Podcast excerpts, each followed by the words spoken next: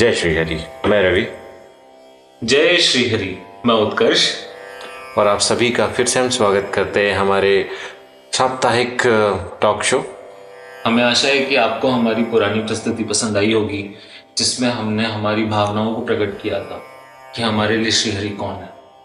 और ये भी हमें आशा है कि आपने वो अपने स्नेहजनों के साथ साझा किया होगा और उन्हें भी इस हमारे भक्ति कार्यक्रम में हमारे भक्ति मिशन में शामिल किया होगा, जो कि हम अपने दिल की बात, हम जो श्री हरि जी के साथ जो हमारी भावनाएँ हैं, जो रिश्ते हैं, वो हम आपके साथ साझा करना चाहते हैं और आपके साथ ये बताना चाहते हैं कि किस तरह से हम श्री हरि जी विष्णु जी को अपने जीवन में दिन प्रतिदिन एक्सपीरियंस करते हैं। दिन प्रतिदिन उनका प्रेजेंस अपने घर में, अपने मन में, अपने इंद्रियों में महसूस करते हैं। जैसे कि आज ही आ, हम आपको एक बात बताना चाहते हैं कि हर शनिवार शाम को छः बजे हम अपने घर में विष्णु सहस्त्र नाम का पाठ करते हैं जो कि one of the most powerful मंत्र है बहुत ही one of the most powerful ऐसी ऐसी गद्य है जिसे आप अपने जीवन में अगर अनुसरण करें तो ब्राह्मणों को वेद की प्राप्ति होती है। छत्रुओं क्षत्रियों को विजय की प्राप्ति होती है, वैश्यों को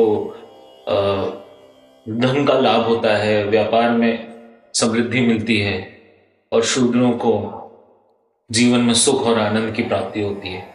इतना पावरफुल इतना प्रेरणादायी गद्य है। अगर आप उसको अपने जीवन में अनुसरण करेंगे, अपने जीवन में शामिल करेंगे तो आपके लिए आपको, अब you will experience the change आपको एक चेंज फील होगा नहीं, आप उत्कर्ष, आपने बहुत अच्छी बात और ये बहुत अच्छा एक्सपीरियंस रहा। पहली बार ऐसा उनका अनुसरण करना, उनको मंत्रों से, एक बहुत ही एक अलग ही एक्सपीरियंस जो है मैं तो बता नहीं पाता लेकिन बता नहीं पाऊँगा। और अगर ज़रूर आप जब पार्ट स्टार्ट करेंगे या शुरुआत करेंगे इस पार्ट का तो ज़रूर लाभ भी होगा और मन की बड़ी मन में बहुत शांति भी होगी और बहुत आपको बहुत आनंद प्राप्त होगा इसे ये तो मैं कह सकता हूँ। तो ये तो रही बात हमारे जो वीकली जो हमने एक दूसरे से जुड़ने के लिए हमने आप, आपस में जो मित्र हैं पड़ोसी हैं, इन सबसे जुड़ने के लिए हमने ये किया कि बस केवल ये कि लोग जुड़ते चले जाएँ और बहुत यू नो कि हम और भी लोगों को ऐड कर सकें इस शस्त्र नाम पार्ट के ज़रिए।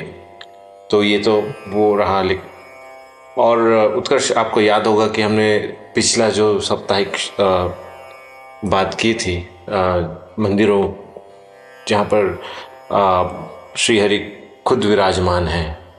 उन मंदिरों की बात हुई थी चर्चा हुई थी कि हाँ हम उन आ, मंदिरों का कुछ यू नो बारे से चर्चा करेंगे और कहाँ कहाँ श्रीहरि पहले आप आप सभी श्रोताओं के लिए आ, मैं सर मैं रवि जी को प्यार से सर बुलाता हूँ।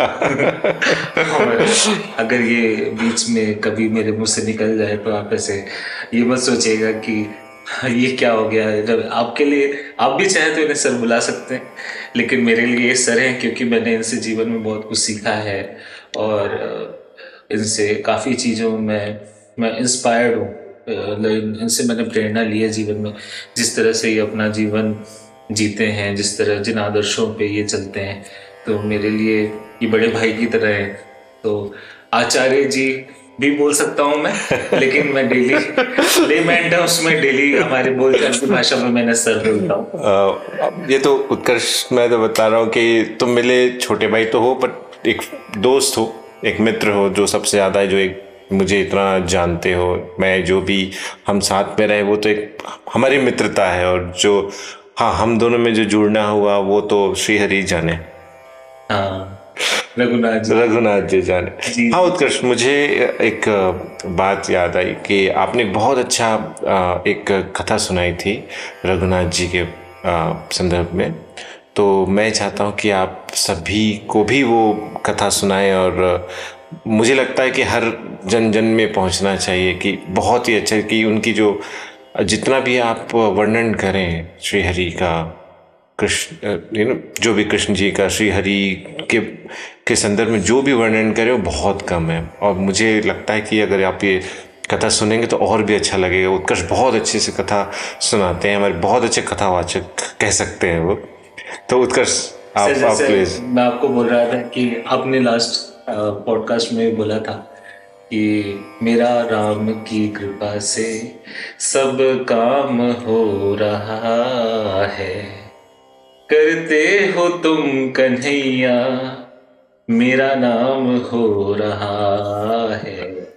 तो इसी तरह मैं आपको बोलूँगा कि सर, ये शेरी की कृपा ही रही होगी मेरे जीवन में, कि एक दिन मैं ऐसे ही यूट्यूब पे, जैसे हम जब संसारिक बंधनों में बंधे होते हैं और भगवान श्री हरि को उतने उस तरह से नहीं जानते हैं तब हम ऐसे ही माइंडलेसली ब्राउजिंग मतलब बिना सोचे समझे वॉन्डर करते हैं मतलब खोए रहते हैं ऐसे सांसारिक समुद्र में।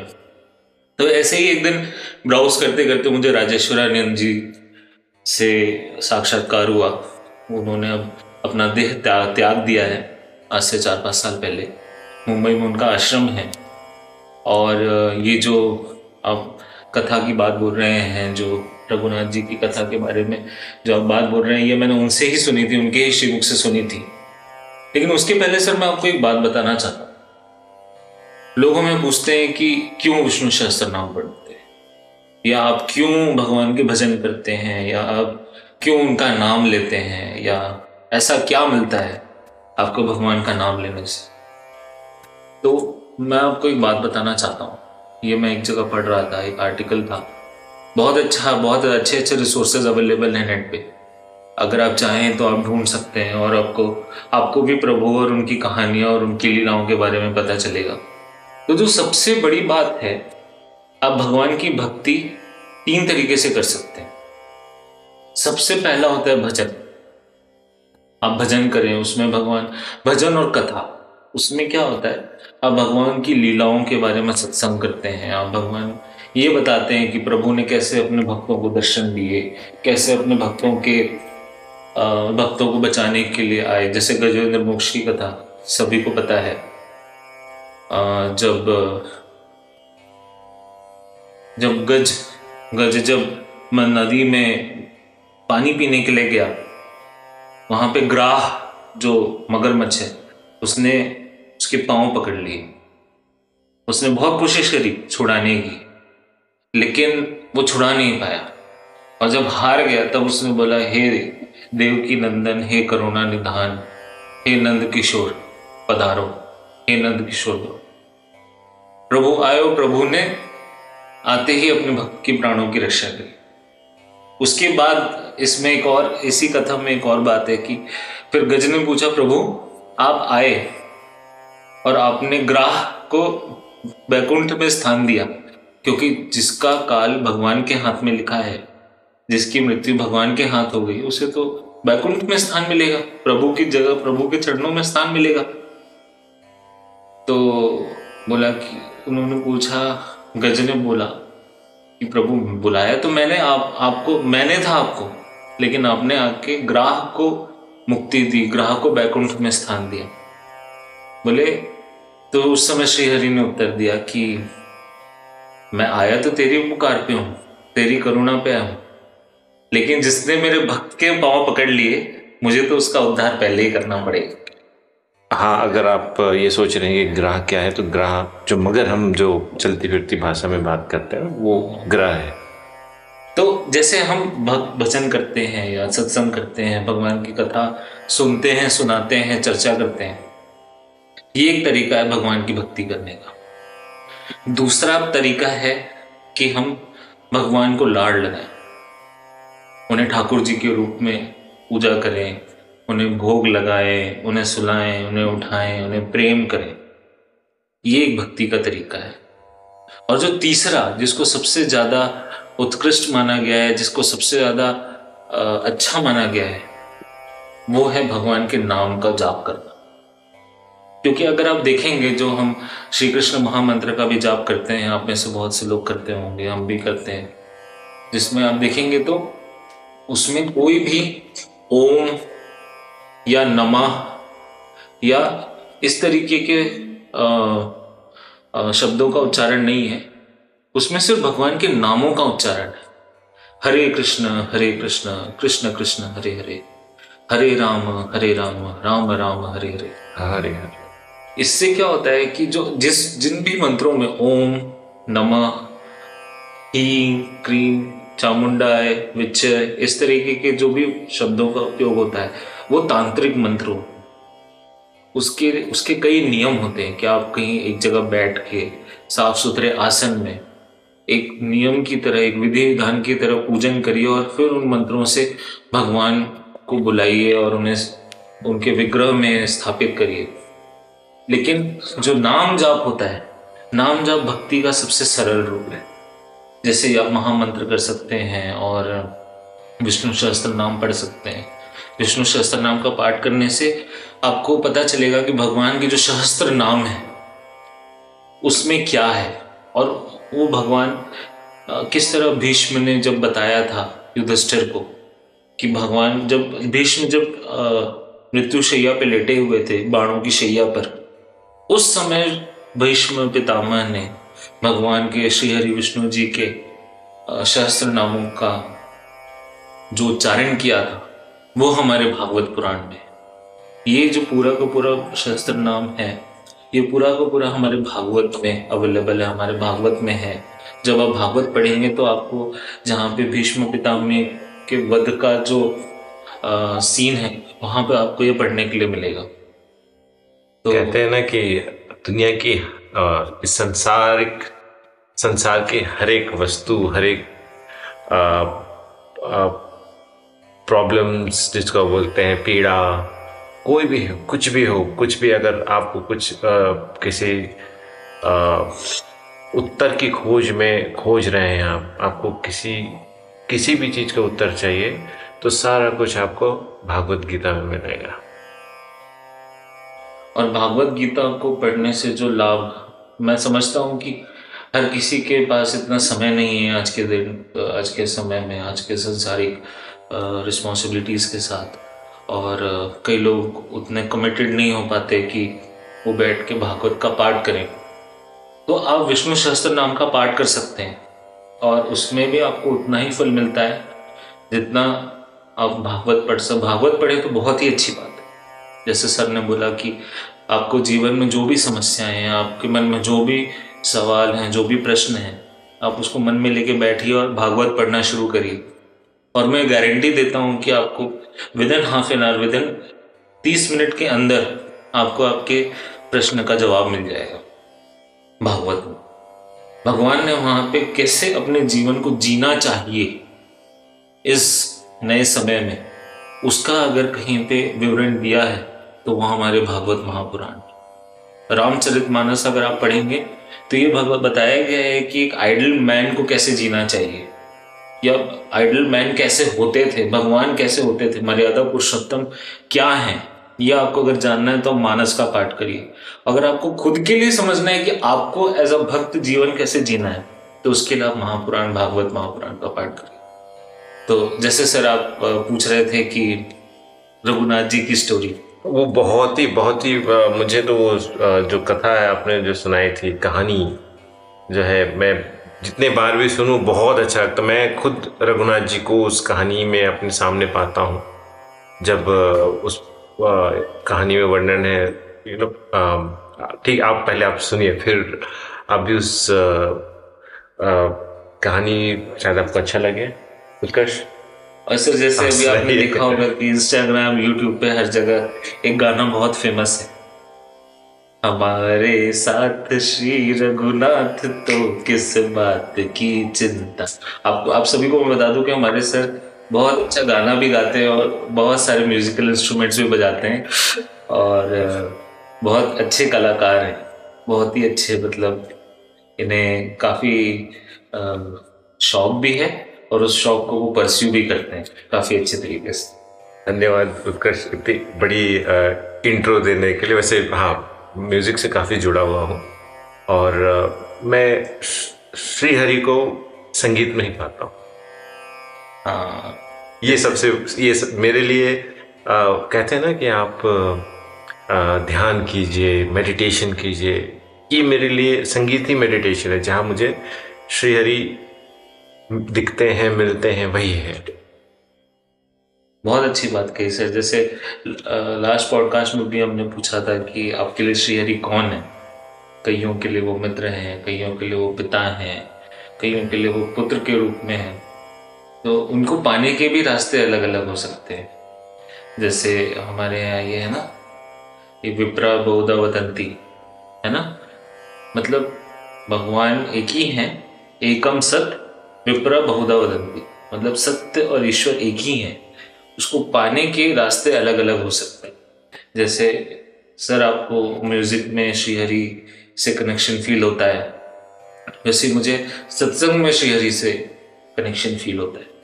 और जो ये कनेक्शन एक बार बन जाता है तो आपको और फिर कनेक्शन फील नहीं होता है। यही यही तो एक उनसे जुड़ने का ये कहीं लिखा नहीं है, कहीं वर्णन नहीं है कि उनसे कैसे जुड़े ये आपके ऊपर है। आप जुड़ना चाहते हैं, आप खुद ब खुद जुड़ जाएँगे। कैसे जुड़ेंगे? कैसे जुड़ा है? कैसे जुड़ेंगे? कहाँ मिलेंगे? ये किसी को नहीं मालूम। जब आप जुड़ जाएँगे, आपको खुद पता चल जाएगा कि आप जुड़ चुके हैं। बहुत से लोगों के मन में कंफ्यूजन भी होता है सर, कि मैं किन की पूजा करूँ? मैं श्री राम की पूजा करूँ? मैं श्री कृष्ण जी की पूजा करूँ? या मैं नरसिंह देव जी की पूजा करूँ? या मैं माता जी की पूजा करूँ, या मैं भोलेनाथ जी की पूजा करूँ, या मैं ब्रह्मा जी को अपना इष्ट देव बनाऊँ तो मेरे लिए तो इष्ट देव वो हैं, जब आप जिनका आँख, आँखें बंद करके और जब भगवान के बारे में एक इमेज बनाने की कोशिश करते हैं, वो कोई भी हो सकते हैं, वो गणपति बप्पा हो सकते हैं, आपके कुल देवी कुल देव हो सकते हैं, या और ऐसा भी नहीं कि आपके पूरे परिवार के एक ही इष्ट देव हो। आपके परिवार में अगर पाँच सदस्य हैं तो पाँचों के अलग अलग इष्ट देव हो सकते हैं। आपका मन हो सकता है कान्हा की लीलाओं में लग जाए, बाल लीलाओं में। या फिर आपका मन हो सकता है कि उन कृष्ण जी में लग जाए जो कि योगेश्वर थे, जो कि जगत गुरु थे, जिन्होंने महाभारत के युद्ध में पार्थ की सारथी बनकर उनकी मदद करी। और देवकी देवकी नंदन आए जब द्रुपद पुत्री, द्रुपद सुता, जो देवकी जी, जिनको देवकी माता के रूप में जाना जाता है और जब भरी सभा में सभी परिवारजनों के सामने जब दुर्योधन उठ के उनका चीर हरण कर रहा था, तब जब वो हार, पहले तो उन्होंने बहुत कोशिश करी कि मैं बचाऊं बचाऊं।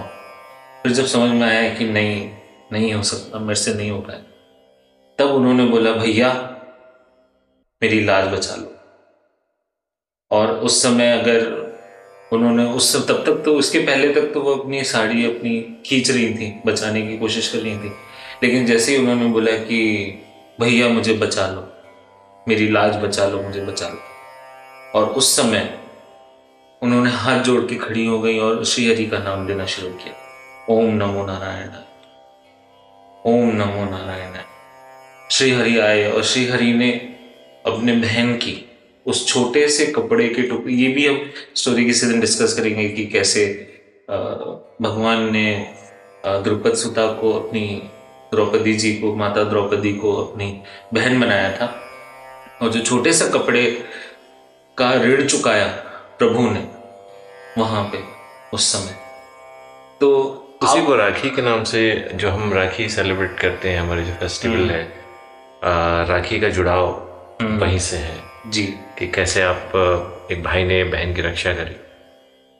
जब आप उत्कर्ष बातें करते रहते हैं तो बीच में मुझे कुछ ज्ञात हो जाता है तो मैं फिर बोल देता हूँ। अच्छा मुझे ये बात नहीं पता थी सर राखी उसी से जुड़ा हुआ हाँ, संदर्भ राखी है। अच्छा। बहुत सी चीज़ें ऐसी चीज़ें हैं जो हमारे आ, जिनके पीछे काफ़ी कुछ जुड़ा हुआ है। और हर चीज़ से कुछ ना कुछ जुड़ाव एक जो टोटल साइंस बोला जाता है ना हर चीज़ के पीछे कोई ना कोई कारण जुड़ा हुआ है। जैसे कि धनतेरस पर दिवाली मनाते हैं दिवाली पर भाई दूज होता है। हम्म। अब बहुतों के मन में होता है कि भाई दूज और राखी हाँ। में क्या अंतर है? हम्म, हम्म। बहुत बड़ा अंतर है। अच्छा। हाँ तो ये आने वाले एपिसोड में हम ज़रूर बताएँगे। ये इसको राखी स्पेशल एपिसोड करेंगे। हाँ बिल्कुल बिल्कुल। राखी और धनतेरस जो नॉट नॉट धनतेरस भाई दूज। ये दो अलग हैं। हम्म, और दोनों का एक छोटा सा ये बता सकता हूँ भाई दूज के बारे में। राखी का तो आपने जान लिया कि राखी का हमारा जैसे उत्कर्ष बता रहे थे कि कृष्ण जी जब श्रीहरि अपनी बहन की रक्षा करते हैं हम्म, तो उसी साड़ी के पल्लू को फाड़ कर जो उनके हाथ में बाँध बांधा हुआ जो धागा था पल्लू को बांधा गया तो अजर राखी उसको ये किया गया। हम्म। जब भी हम राखी फेस्टिवल शायद और भी कुछ कहानियाँ होंगी कथाएँ होंगी उनके श्रोताओं के इंटरेस्ट बना के रखने के लिए बिल्कुल। बिल्कुल बिल्कुल। और दूसरा जो है अब मैं भाई दूज का बता जहाँ हमें भी काफ़ी होता है तो भाई दूज और राखी में क्या अच्छा भाई दूज साल में कितने बार आता है सर? वो एक ही बार आता है। हमारे यहाँ तो दो बार मनाते हैं। वो अलग अलग मनाया जाता है लेकिन जो एक रामनवमी के आसपास भी आता है क्या? नहीं नहीं नहीं वो दिवाली के टाइम में ही आएगा। दिवाली के टाइम दिवाली में ही आएगा। अच्छा। भाई दूज इसलिए उसके पीछे एक कारण है कि जो यमराज है। हाँ। आपको पता है यमराज कौन है? नहीं। ये शनिदेव के भाई है। अच्छा। सूर्य के पुत्र है। अच्छा सूर्य पुत्र है ये तो पता है मुझे। हाँ। हाँ। तो उनकी बहन थी बहन है। कभी भी यमराज किसी के घर ऐसे नहीं जाते। अच्छा। लेकिन भाई बहन ने अपने घर बुलाया था। अच्छा। तो ये है उनके पीछे की कथा। इसलिए भाई दूज होता है। अच्छा। तो इसको हम काफ़ी इसमें चर्चा करेंगे। बहुत इंटरेस्टिंग सब्जेक्ट थे। हम्म। कि अगर यमराज मेरे घर आएँगे तो क्यों आएँगे? हम्म। प्राण हरने सही बात है। हाँ। ठीक है? तो अपनी बहन के कैसे जा सकते हैं बताओ? हाँ। अभी ये यमराज से मुझे याद आया सर आपको याद है? अजामिल अजामिल हाँ, की जो स्टोरी है कि महापात की रहा अजामिल उसे मिला सुरधाम। धाम नारायण आ गए लिया जब पुत्र का अपने नाम। लेकिन उत्कर्ष मैं एक चीज़ कह, कहना चाहूँगा श्रोताएँ हमारी अभी भी आपकी वो जो कथा है रघुनाथ जी रघुनाथ जी आप उसे भटक रहे मैं भी एक बार सुनना चाहूँगा क्योंकि एपिसोड हम ज़्यादा लंबा नहीं करना चाहते। हाँ। तो चर्चाएँ तो बहुत होंगी और हम चाहते हैं कि अगर हमारे इस टॉक शो पे अच्छा रिस्पांस मिले लोग हमसे जुड़े हमसे बातें करना चाहें हम डेफिनेटली अपना ईमेल आईडी और कांटेक्ट शेयर करेंगे। कुछ अगर अ, मित्र हमसे जुड़ना चाहते हैं अपनी बातें रखना चाहते हैं तो बहुत अच्छा होगा। आप कोई कथाएँ लेकर आए जोड़ें खुद जुड़े और भी चार लोगों को जुड़े जोड़े इनसे। और हमसे अगर कोई त्रुटि हो गई है तो हमें सुधारिए। सुधारिए बिल्कुल सुधारिए। जो हमसे ज़्यादा जिनको जिनके पास हमसे थोड़ा ज़्यादा ज्ञान है वो भी हमें बताइए कि हमसे क्या गलती हो गई है। और जो अभी नए श्रोता हैं जो अभी आध्यात्म और श्रीहरि को खोज रहे हैं श्रीहरि को अभी इन प्रोग्रेस हैं वो भी बताइए कि उन्हें किस टॉपिक पे हमसे बात करनी है और सुननी है हाँ तो हम ये टॉक शो में ज़रूर कॉन्टेक्ट्स शेयर करेंगे और हम चाहते हैं कि आप भी आए, आप भी अपनी कथाएँ रख, कथाएँ सुनाएँ। तो जुड़ाव और बढ़ेगा, बहुत अच्छा और मैं इसी चाहता हूँ कि जैसे अभी उत्कर्ष वो कथा आपको सुनाएँगे, आपको अच्छा लगेगा और आप भी आगे आकर कहेंगे कि हाँ मैं भी कथा सुनाना चाहता हूँ। जो हम चाहते हैं कि और लोग सुने बहुत लोग सुने हम भी सुनना चाहते हैं। ये ये ये कथाएँ तो रुकनी नहीं चाहिए चलनी चाहिए। ठीक है कष्ट तो मैं ज़्यादा वेट नहीं कराऊँगा। का एपिसोड ज़्यादा लंबे नहीं रखेंगे हम। हाँ। तो आप सभी से कृपा करके यही अ, मैं तो रिक्वेस्ट करूँगा कि आप भी आइए कॉन्टेक्ट्स अपने डिटेल्स डालिए। हम and हम बातें करेंगे और कथा आपस में और साझा करेंगे। उत्कर्ष। जी तो मैं श्रोताओं, श्रोतागणों से कहना चाहूँगा कि मेरी कथा नहीं है मैंने ये राजेश्वरानंद जी, स्वामी राजेश्वरानंद जी के श्रीमुख से कथा सुनी थी। और अगर कुछ त्रुटि हुई हो या मैं कुछ गलत बोल रहा हूँ तो मैं अभी से क्षमा प्रार्थी हूँ। और आपको अगर ओरिजिनल वर्जन सुनना है राजेश्वरानंद जी का आप यूट्यूब पे ढूंढ सकते हैं और अगर मुझे लिंक मिली तो मैं इस एपिसोड के साथ डिस्क्रिप्शन में भी डाल दूँगा। तो कथा कुछ इस, इस प्रकार है सर कि वृंदावन में आज से अराउंड सिक्सटी इयर्स बैक साठ साल पहले एक महात्मा हुआ करते थे। जी। साधु हुआ करते थे। जी। और उनको सब जज साहब बुलाते थे। और जो भी वहाँ जाता था वो सोचता था कि इनको जज साहब क्यों बोलते तो ऐसे ही बैठे थे राजेश्वरानंद जी तो उन्होंने भी पूछा कि इन्हें जज क्यों बोलते हैं? तो उनके साथ जो बैठे थे उन्होंने बोला ये पहले जज हुआ करते थे।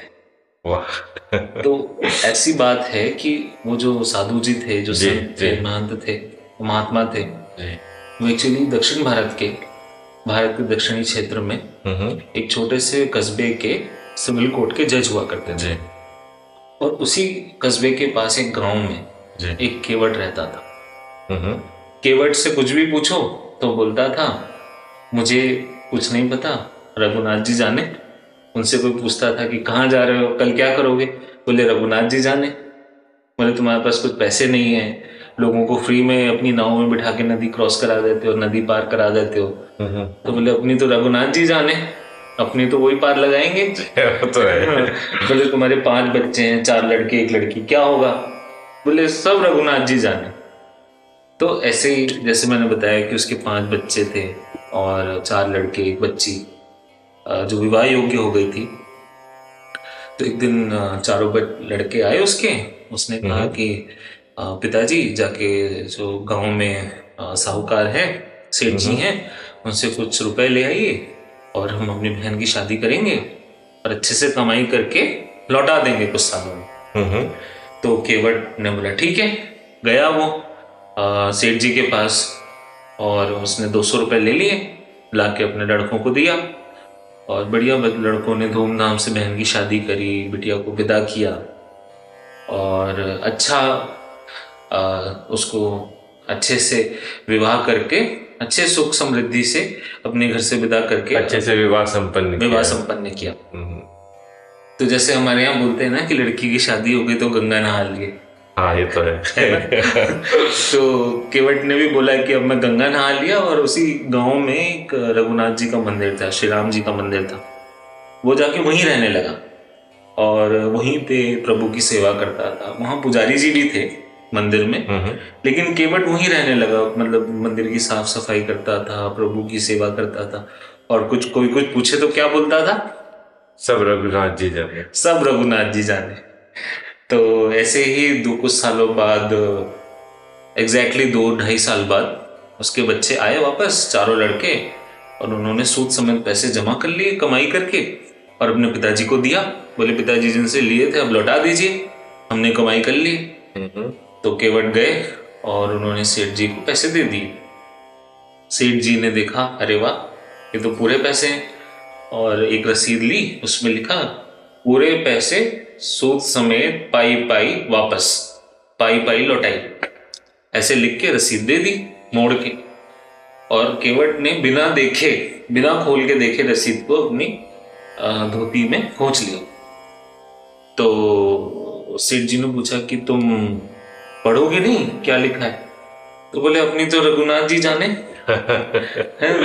उन, उन, उनका आदेश था तो मैं आपसे लेने आ गया। उन, उनका आदेश था तो मेरे बच्चों ने कमाई करी। उनका आदेश आया तो मैंने आपको लाके दे दी। जी। अब आपने मुझे दे दी। सब रघुनाथ जी सब रघुनाथ जी जाने। तो सर क्या हुआ? उस उन सेठ जी के मन में आ गया छल। कपट। कपट आ गया है ना? और उन्होंने बोला कि ठीक है। ये जो रसीद है ये मुझे दे दो। हम्म, तुम जाओ मेरे लिए पानी लेके आओ। इतनी देर में क्या किया उसने एक नई रसीद लिखी और उसमें बकाया लिख दिया। कुछ पैसे बकाया लिख दिया। और वो नई रसीद उसको दे दी और जो पुरानी रसीद थी अपनी डायरी में छिपा लिया छिपा ली। अब वो आ गया वापस केवट मंदिर रघुनाथ जी के मंदिर और वो ले जाके रसीद नई रसीद भगवान के चरणों में रख दी। हम्म, एक हफ़्ता बढ़िया भगवान की सेवा जो पूछता था क्या हुआ? अपनी तो रघुनाथ जी जाने। बस उसी में लगा रहा। एक हफ़्ते बाद उसको समन आया कोर्ट का कि तुमने सेठ जी से पैसे लिए थे और लौटाए नहीं है।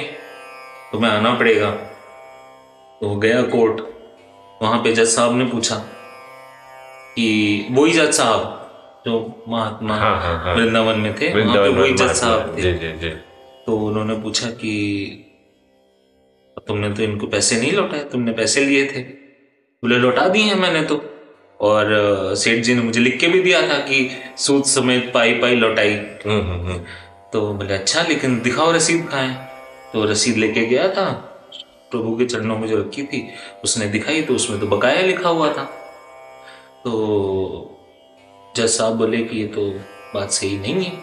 तो जब तुम्हारे बीच में ये बात हुई थी और सेठ जी ने तुम्हें लिख के दिया था कि सूद समेत पाई पाई लौटाई तो उस समय तुम दोनों के अलावा और भी कोई था वहाँ पे? तो बोले हाँ थे ना? केवट बोलता है हाँ थे वहाँ पे। बोले कौन था? बोले रघुनाथ जी। रघुनाथ जी थे। तो बोलते हैं अच्छा। तो बोले ठीक है जाओ अपने घर। अब जज साहब को लगा कि केवट बेचारा गरीब है तो उन्होंने अपने खच्चे पर अपने अर्दली को अपने चपरासी को एक समन लेके भेजा। और वो समन था तो पता है किसके नाम रघुनाथ जी। रघुनाथ जी के नाम का सोचिए। है ना? वो चपरासी पूरे गाँव गाँव घूमे गाँव में घूमे घर घर कि रघुनाथ जी कौन है? और उस गाँव में कोई रघुनाथ जी के नाम का रहने वाला नहीं है। है ना? हम्म, सुबह से घूमा शाम तक आके बैठा चौराहे पे। हम्म, हम्म। हमारे यहाँ चौराहे हुआ करते थे ना सर गाँव में? हाँ, हाँ। जहाँ सब बड़े बूढ़े बैठ के हाँ शाम को सत्संग किया करते थे। तो वहाँ गया। बोले रघुनाथ जी कौन है? उनके नाम पे समन है और मैं सुबह से ढूंढ रहा हूँ मिल नहीं रहे। तो वहाँ बड़े बूढ़ों ने बोला कि यहाँ कोई रघुनाथ जी तो नहीं है लेकिन उनका मंदिर ज़रूर है। वाह। हाँ तो बोले अच्छा। तो वो लेके गया वहाँ समन बाहर पुजारी जी बैठे थे मंदिर के। हम्म, उन्होंने उसने पूछा कि रघुनाथ जी हैं? बोले हाँ हैं। पुजारी जी ने बोला अंदर हैं। तो बोले अच्छा ठीक है उनके नाम पे समन है ये रख लो। तो पुजारी जी ने बोला अच्छा। प्रभु पुजारी जी ने सोचा मन में कि प्रभु आपकी भी लीला अपरंपार आपके लिए बड़े बड़े मुकुट आए सुंदर सुंदर सोने के आपके लिए चरण पादुकाएँ आई। हाँ, तो समन आ गया। हाँ, आपके लिए गहने जवाहरात आए आपके लिए भोग प्रसादी आई आपके लिए वस्त्र आए सुंदर सुंदर समन पहली बार आया। पहली बार ये पहली हाँ। बार हमने सुना है। तो उन्होंने बोला कि प्रभु आपकी भी अद्भुत लीला है रघुनाथ जी की। और पुजारी जी ने चुपचाप समन ले लिया चपरासी चला गया और समन पुजारी जी ने ले जाके प्रभु के चरणों में रख दिया। हम्म, अब भगवान को पेश होना था कोर्ट में अगले हफ़्ते ठीक है? जी।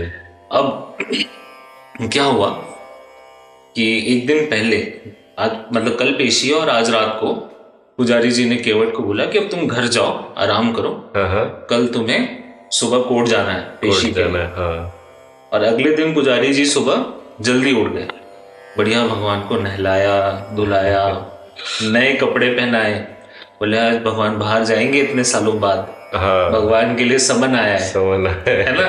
प्रभु जाएँगे और नए कपड़े है ना? उनके लिए भोग भोग बनाया भोग चढ़ाया भोग खिलाया। हाँ हाँ। और बोले बाहर जाए भूख ना भूख कहीं भूखे ना रह जाए। के ना रह जाए हाँ है ना? हाँ, भगवान।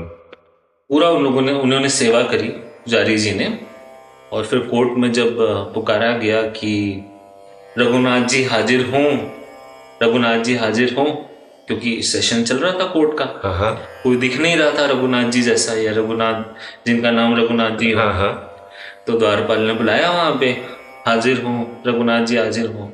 तो देखा दूर से एक दुबली पतली काया झुका हुआ शरीर हाथ में लाठी सर में जूड़ा दाढ़ी बढ़ी हुई कम से कम पंचानवे नब्बे नब्बे पंचानवे साल के एक बाबा जी चले आ रहे थे लाठी के सहारे। उन्होंने बोला रुको आ रहे हैं हम आ रहे हैं। वो आए कटघरे में खड़े हुए। हाँ, हाँ, जज साहब ने पूछा कि आप थे वहाँ पे? जब इनके बीच में सेठ जी ने लिख के दिया था कि सूद समेत पाई पाई पाई लौटाई। लौटाई।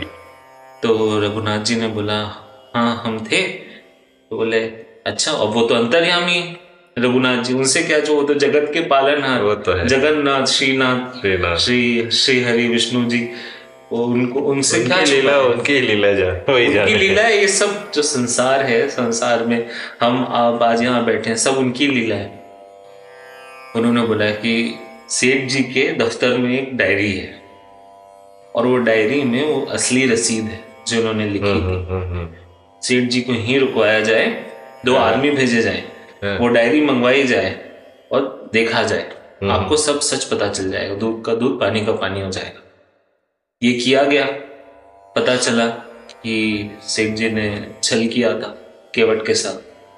केवट को बाइज्जत बरी किया गया सेठ जी पर हरजाना लगाया गया सजा मिली। इन्हें केवट को हरजाना दिया गया। हम्म, हम्म, हम्म, तब तक तो रघुनाथ जी जा चुके थे। अब जज ने पूछा कि कौन थे ये रघुनाथ जी? केवट से पूछा कि कौन है ये रघुनाथ जी? कहाँ रहते हैं? क्या करते हैं? बड़े बूढ़े बाबा है कैसे आए इतने दूर? उन्होंने बोला कहाँ रहते हैं? वहीं रहते हैं जहाँ हम रहते हैं? केवट ने बोला अच्छा बोले तुम कहाँ रहते हो? बोले हम भी वहीं रहते हैं जहाँ ये रहते हैं. हाँ, हैं। तो बोले अच्छा तुम दोनों कहाँ रहते हो? बोले मंदिर में रहते हैं। हाँ, तो बोला अच्छा वो जज ने सोचा पुजारी होंगे मंदिर के बूढ़े बाबा पुजारी जैसा। हाँ, हाँ, काया थी उनके जैसा तेज था हम्म, पुजारी जी जैसा चेहरे पे तेज था लेकिन। हाँ, हाँ, तो उन्होंने पीएम को बुलाया अपने चपरासी को। हाँ, हाँ, बोले इन्हीं को तुम देखे आए थे? सम बोले नहीं वो तो पुजारी जी अलग थे ये तो कोई और है। तो फिर पूछा केवट से कि कौन है ये? इतना पुजारी है ना तो मंदिर में कौन? तुम्हारे अलावा और भी कोई रहता है? बोले नहीं मैं और पुजारी जी रहते तो बोले ये है कौन? तो बोले ये वही है जिनका मंदिर है। जिनका मंदिर है। अब सोचिए आप साहब एकदम चुप। सन एकदम सन्न रह गए। मतलब बेचारे दिन मतलब वो इतना मतलब जज साहब को ऐसा लगा कि काटो तो खून नहीं। घर जल्दी आ गए। घर आते ही अपने दरवाजे पे रोने लगे। लोगों ने पूछा कि क्या हुआ? बोले मैं जीवन भर जिसको ढूंढता रहा हाँ, हाँ, जिनको पूछता रहा जिनको जिनकी आराधना करता रहा जिनकी साधना करता रहा हम्म, आज वो खुद मेरे कोर्ट में चल के आए मेरी अदालत में चल के और मैं बैठा हुआ था। और मैं पहचान नहीं पाया उन्हें।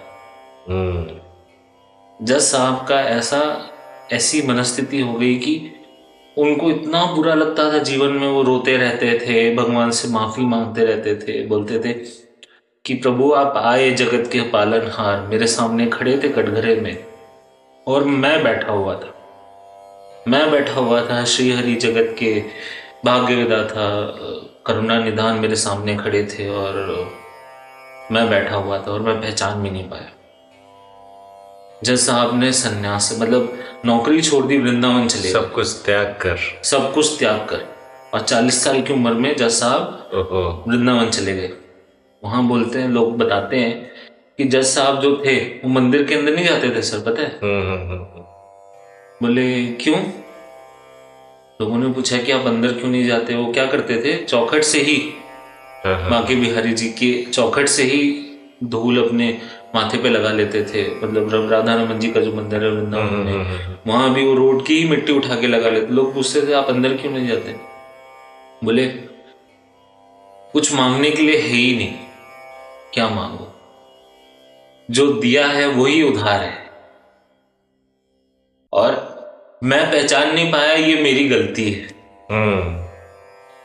मतलब सर समझ रहे हैं? इतना ज़्यादा मतलब उनके मन में था और वो उन्होंने अपना पूरा जीवन वहीं बिता दिया और भगवान की भक्ति और साधना में वो पूरा जीवन उन्होंने वहीं वृंदावन में ही बिताया यही और, तो कहा है बहुत ही इंटरेस्टिंग स्टोरी है ये बहुत और ये कथा है। ये सत्य घटना है आप अगर पूछेंगे लोगों से आज भी आप वृंदावन जाएँगे तो वहाँ आज से साठ सत्तर साल पहले जो गया हो आपके परिवारों में आप पूछिए उन्हें कि वहाँ पे कोई जज साहब नाम के कोई महात्मा रहते थे क्या? हम्म, हम्म, हम्म, या वहाँ के जाके जो पुराने लोग हैं वृंदावन के उन्हें पूछिए कि कोई जज साहब नाम के कोई महात्मा हुए थे क्या यहाँ पे? तो बताएँगे और ये सच्ची घटना है। दक्षिण भारत की। नहीं ये तो ये तो है और हम इसी तरह और कोशिश करेंगे जो हमारे बीच जो भी कहानियाँ कथाएँ हैं जो सत्य है सत्य कथा होंगी और यू नो हम अ, श्री हरि से जुड़ा हुआ कोई भी बातें जो हम चर्चा करेंगे, बहुत, ये सुन के मन बहुत ही प्रसन्न हो जाता है आनंद आती है इस कथा को सुनकर। और जब आप कथा में खुद को खो देते हैं और जब आप, मैं तो उस मंदिर में पहुँच गया था, उस समन के साथ। मैं जब जब इस कथा को उत्कर्ष सुनाते हैं मुझे, मैं तो बस वो समन के साथ वहाँ उनके सम्मुख जाके बस खड़ा हो जाता हूँ कि हे प्रभु मैं भी आया हूँ आपसे आपके दर्शन करने के लिए। तो सच में उत्कट मैं जब भी इसको सुनता हूँ इन इन कथाओं को तो मैं तो खुद को उनके मतलब प्रभु के साथ ही पाता हूँ। तो ये इस, इस कथा से हमें क्या पता चलता है? इस कथा से हमें ये पता चलता है कि जो असहाय हैं हाँ। प्रभु उनकी रक्षा के लिए ज़रूर आते हैं। वो तो है लेकिन एक सबसे बड़ी वाली बात है उत्कर्ष जो हमने अभी थोड़ी देर पहले भी मैंने बोला था हाँ। कि प्रभु की लीला है।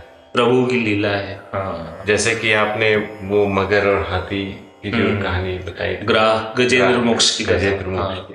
वो भी प्रभु की लीला है। जी। सही बात है। हर जगह वैसे ही लीला।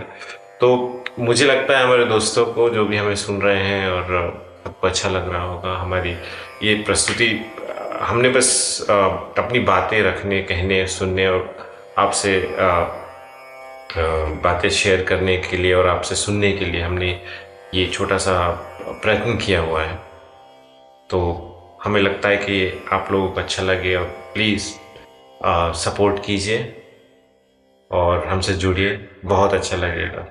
सर, अगले एपिसोड में ना हम माता शबरी के की कथा के बारे में। जी जी जी। कुछ और कथाएँ लेकर आएँगे? हाँ।, हाँ हमें याद है मंदिरों की हाँ, बातें हैं। मंदिरों की बातें है, है, है। हाँ, लेकिन क्या होता है ना कि जब आप श्रीहरि की बातें अगर आप स्टार्ट कर रहे हैं शुरुआत करते हैं प्रारंभ करते हैं श्रीहरि के बारे से उनके कथाओं उनकी लीलाओं के बारे में ये जीवन पूरा नहीं हो पाएगा। इस जीवन में अगर हम कोशिश पे करें उनके कथाएँ उनकी लीला के बारे में कहने के लिए तो कई जन्म लेने पड़ेंगे। वो भी प्रभु के हाथ में है।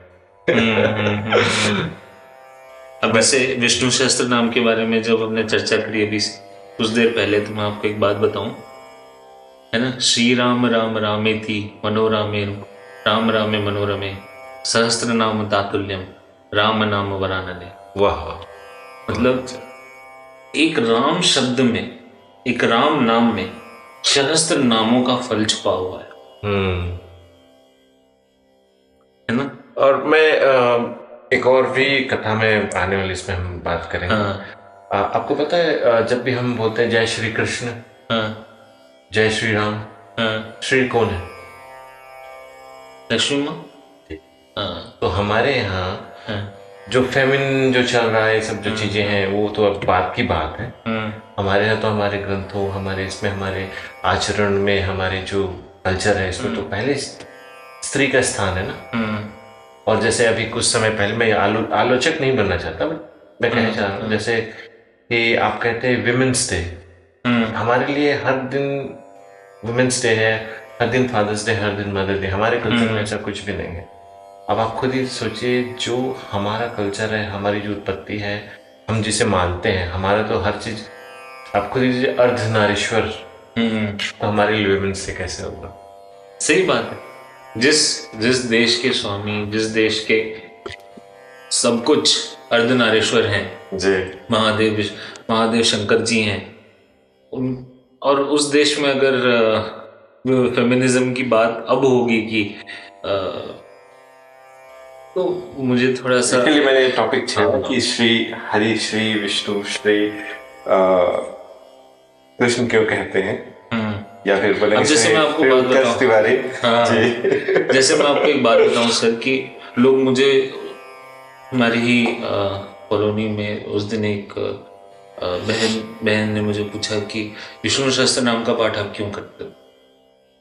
तो मैंने ये बोला मैंने उन्हें बताया कि विष्णु शास्त्र नाम का पाठ करने से सबसे पहले आपको धर्म का ज्ञान होता है। बहुत सही। उसके बाद आपको अर्थ का ज्ञान होता है। बहुत सही। उसके बाद आपको मोक्ष मिलता है। वाह। तो बोले अच्छा धर्म क्या है? मैंने बोला जब आप जैसे आप इस पॉडकास्ट की शुरुआत में भी मैंने बताया कि विष्णु शास्त्र नाम का भगवान के नाम जो आपका जो फल है उसमें आपको अपने व्यवसाय में अपने पढ़ाई में अपने जीवन की सुख सुविधाओं में अपने व्यापार में तो डिफरेंस दिखेगा ही दिखेगा। साथ में आपको अपने आध्यात्मिक जीवन में भी डिफरेंस पता चलेगा। नहीं वो तो है। वैसे भी धर्म हाँ। की अगर एक लाइन में मैं अगर कुछ कहूँ तो धर्म ये है कि ड्यूटी है जो हाँ। कार्य आप करते हैं जो आपको हम्म, आपके लिए जो आपको जो करना है। आप अगर मैं मैं जॉब करता हूँ और जो भी है वो जॉब में जो मैं काम कर रहा हूँ जो भी मुझे काम मिला है वो मेरा काम है। वो जो काम है वो धर्म है मेरा। तो वो तो है काफ़ी।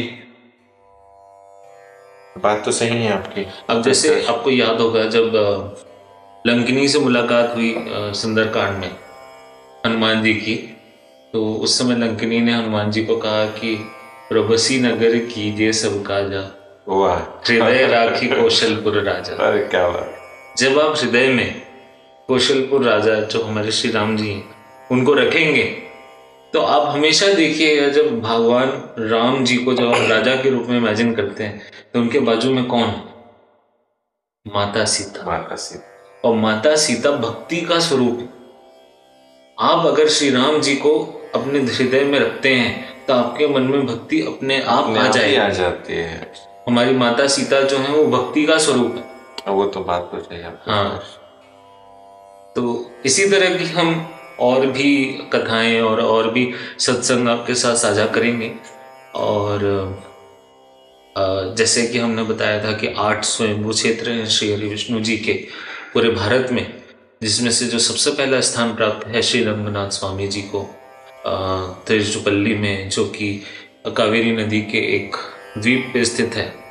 अगले पॉडकास्ट में हम उस मंदिर के बारे में भी थोड़ी सी अ, मैं वहाँ खुद गया हूँ 2019 में 2019 में जब मैं बैंगलोर में कार्यरत था अगर श्रीहरि हमें आज्ञा देंगे तो ज़रूर हम हाँ जैसे रघुनाथ रघुनाथ जी की जैसी आज्ञा हो जैसी लीला हो हम कोशिश करेंगे अपने अ, अगले पॉडकास्ट में अपने सत्संग में वो बता सके अगर बता सकें। उनकी लीलाओं में हम खो ना जाए उनकी कथाओं में हम खुद को ना खो दे हाँ। तो ज़रूर बताएँगे जी जी जी और इसी तरह अपना प्रेम बनाए रखिए और हमें बताइए कि आपको हमारा एक छोटा सा प्रयास कैसा लग रहा है। और आप हमें अपने भाई अपने दोस्त की तरह देख सकते हैं और खुल के अपने मन की बातें बता सकते हैं। जय श्री हरि। जय श्री हरि जय श्री कृष्ण। जय श्री कृष्ण।